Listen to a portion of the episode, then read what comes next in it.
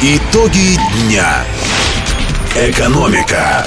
Здравствуйте, в студии Владимир Колодкин. Я расскажу о наиболее заметных событиях этой среды в бизнесе и в экономике. Глобальные рынки. Индийские компании могут получить 49,9% в международном консорциуме, создающемся Роснефтью на базе Ванкорского проекта, крупнейшего в Восточной Сибири. Об этом говорится в пресс-релизе российской нефтяной госкомпании. Закрытие указанной сделки ожидается в ближайшее время. Кроме того, в 2014 году российская компания подписала рамочное соглашение о продаже 10% в проекте по освоению Ванкора китайской CNPC, но в мае 2015 деловые СМИ сообщили, что стороны стороны не могут договориться о цене. Документы с индийской стороной были подписаны в ходе рабочей поездки президента Роснефти Игоря Сечина. В рамках визита в Индию Сечин провел переговоры с руководством группы компании SR и договорился о вхождении Роснефти в капитал SR Oil Limited, который принадлежит второй по величине НПЗ в Индии и сеть из 2000 АЗС в стране.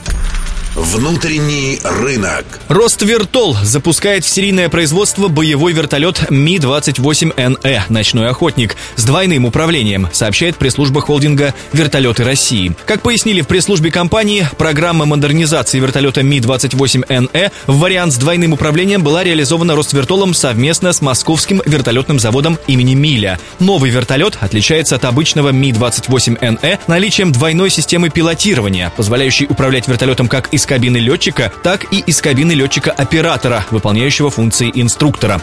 В новом вертолете увеличен рабочий объем кабины экипажа и установлены современные энергопоглощающие кресла, говорится в сообщении компании. В настоящее время подписано два контракта на поставку Ми-28НЭ с двойным управлением за рубеж.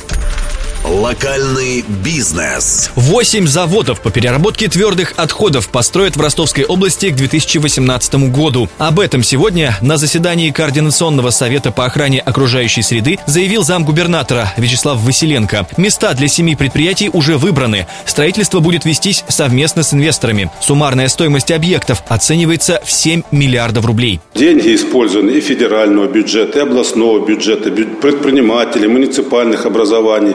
Ну, допустим, вот э, построить один завод такой, разный есть, от 700 миллионов рублей, ну, в зависимости от объема его, от места расположения и так далее и тому подобное. Поэтому, ну, это очень серьезные деньги. Но я конкретно сейчас сказать, конечно же, не могу. Все будет делаться с инвесторами. Это, допустим, Волгодонск, это Неклиновка, это Морозовка, это Мясниковский район. Значит, сегодня у нас только есть проблема по Миллеровскому району, потому что там вот пока не определили место расположения его сначала в Мальчевском, станица Мальчевская рядом, там хотели, но депутаты определились, что не нужно, хотя я, допустим, это не совсем, не совсем понимаю. Среди инвесторов уже числятся московская компания «Экострой Дон», «Росатом» и российско-корейская корпорация «МБМ». Добавлю, что для организации перевозки твердых отходов и их хранения Донское правительство рекомендовало муниципалитетам разработать специальную схему. При этом создание соответствующей документации для Ростова обойдется бюджету области в 15 миллионов рублей.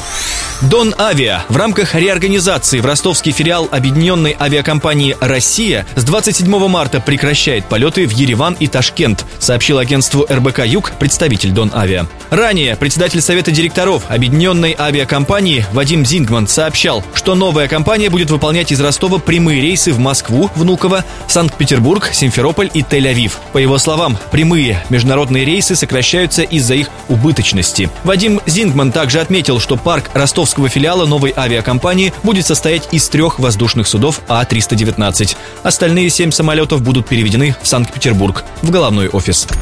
Отставки и назначения. Управляющим директором Таганрожского металлургического завода, предприятие входит в трубную металлургическую компанию ТМК, назначен Сергей Билан. Ранее он занимал должность заместителя генерального директора ТМК по нефтегазовому сервису. Как сообщили в пресс-службе ТМК, новый руководитель приступил к работе 16 марта. Прежний управляющий директор Дмитрий Лившиц перешел на должность заместителя гендиректора ТМК по металлургическому производству. Индикаторы. Официальные курсы доллара и евро, установленные Банком России на завтра, 17 марта, продолжают идти вверх. Европейская валюта поднялась на 42 копейки до отметки в 78 рублей 75 копеек. Официальный курс доллара прибавил 48 копеек и составил 71 рубль 3 копейки. Напомню, при наличии РДС в вашем радиоприемнике вы всегда сможете увидеть на его экране актуальные курсы евро и доллара на частоте 101,6 FM. Это были основные итоги дня в экономической жизни мира, страны и нашего региона.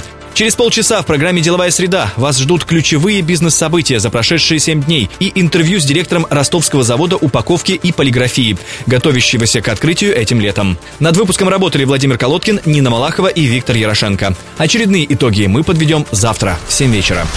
Итоги дня. Экономика.